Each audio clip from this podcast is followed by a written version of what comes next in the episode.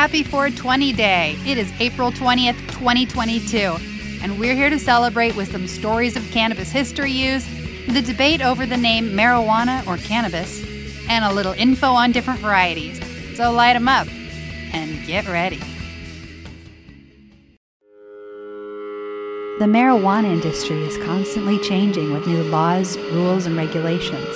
And whether you're working in the field or investing in it, you need to know what's happening. We keep you up to date by bringing you the latest information on the marijuana industry. So get ready because this is the M News Now.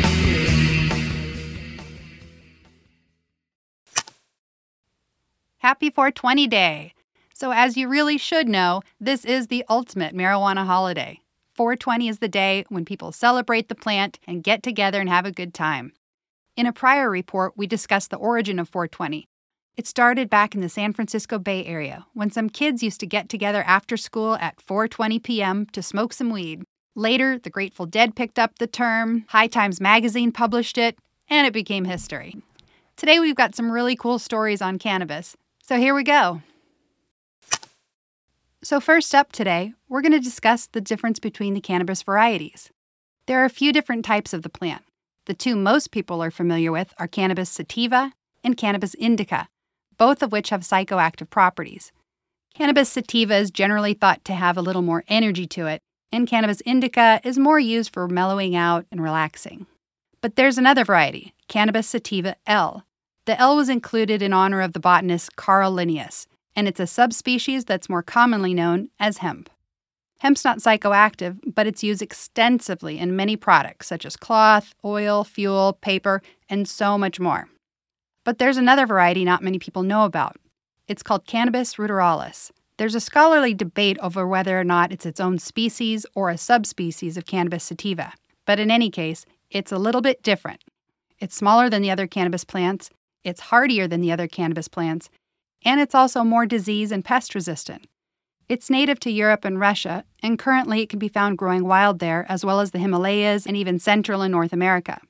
It has sparse, weedy growth and a unique ability to flower regardless of light exposure.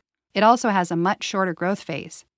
And it's lower in THC, but higher in CBD. Because it's short, it's not usually used for hemp. Because it's lower in THC, it's not really used for recreational purposes. But because of its higher CBD qualities, it is sometimes grown for its cannabinoids and oil. Mostly, though, it's used as a cross for other strains.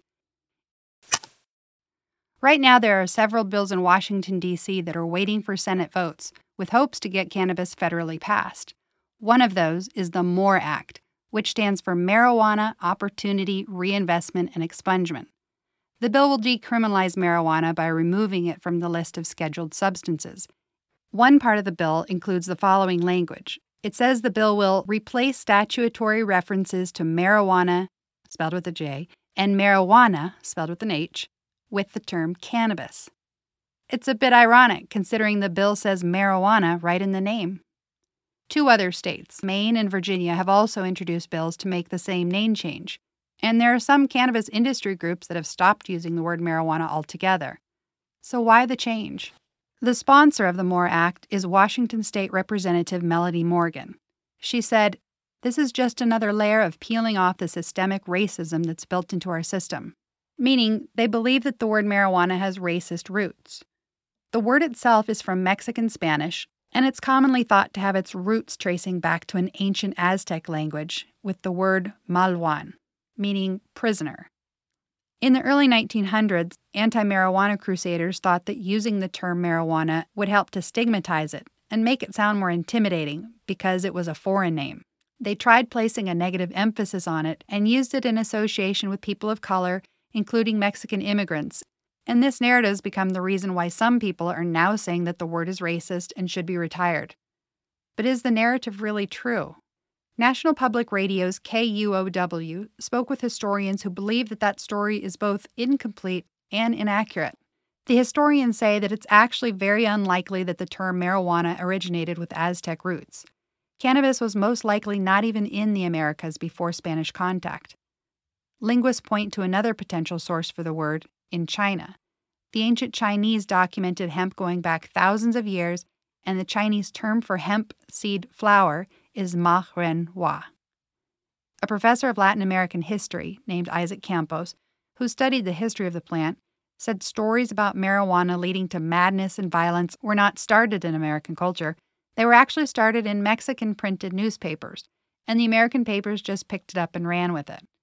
Another cannabis historian, Adam Rathge, points out that long before anyone in the United States linked Mexican immigrants with the word marijuana, doctors and lawmakers in America documented that they were more concerned about cannabis than they were positive towards it.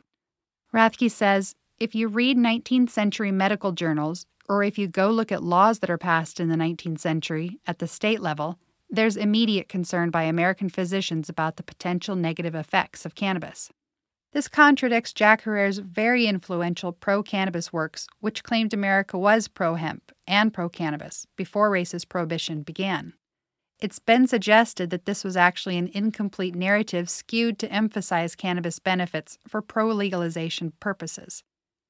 Professor Campos said, The idea that the word marijuana is racist, I just think it's nonsense. Marijuana is just the Mexican word for the drug cannabis. He goes on to compare vilifying the word marijuana to be the same as vilifying the word salsa. He says it's simply another term for the cannabis plant. Any negative connotation to the word was based in fear of the plant that was already rooted in the American culture. And Campos believes that using the word is actually a positive nod to the overwhelming influence that the Mexican language has had on our own, and not a mark of negativity. So there you go. The debate still stands, but according to these historians, it does not have racist roots. The cannabis plant has been in recorded history for literally thousands of years. The use as a crop goes back as much as 12,000 years, and the first record of the drug's medicinal use dates to 4000 BC. Burned cannabis seeds have been found in burial mounds in Siberia dating at 3000 BC and large quantities of psychoactive cannabis have been found in tombs in China that go back to 2500 BC. In 2019, scientists discovered what's called a wooden brazier with cannabinoid residue in it. That dates to 1500 BC, and 10 of these were found in a cemetery in China. The brazier is basically a clever little pipe made from wood. To imagine what it looked like, picture a very short, hollowed out piece of wood with one hole. Small heated rocks were placed inside the brazier along with cannabis, and out came smoke. The cannabinoid residue found inside of these had much higher levels of THC than today's wild cannabis has. An Egyptian hieroglyphic which referred to a plant used both for rope and medicine is believed by many scholars to be hemp, and remains of the cannabis plant have been found in the tombs of pharaohs who lived between 1300 and 1200 BC.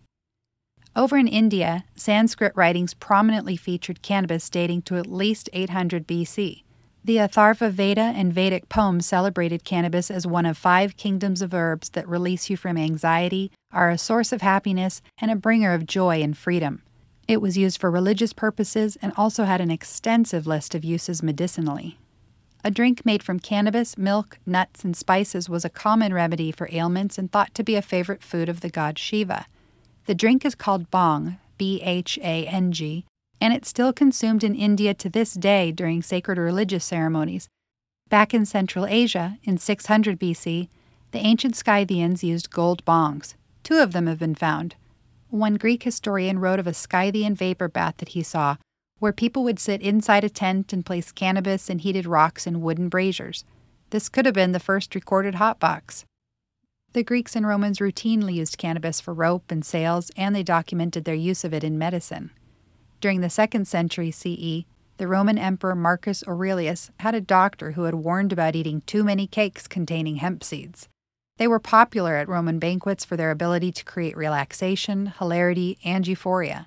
The doctor cautioned that they also induced thirst and made one sluggish. Viking ships dating to the mid 9th century have been found with cannabis seeds in them, and it's documented that they used the plant for pain relief in childbirth and for toothaches. This was also noted in the medieval Germany region. In the last several hundred years, cannabis and hemp have been very well reported on for their many uses. A professor in geography at the University of Kansas, Barney Warf, said, The idea that this is an evil drug is a very recent construction. and the fact that it's illegal is a historical anomaly. Marijuana has not only been legal around the world for most of its history, but it's also been highly regarded for all of its amazing abilities and uses. And now that you know its history, go get your cannabis, or marijuana, or whatever you want to call it, and enjoy your 420. Happy blazing! That's all you need to know for today. Be sure to keep listening for the latest updates and follow us on themnewsnow.com. Later.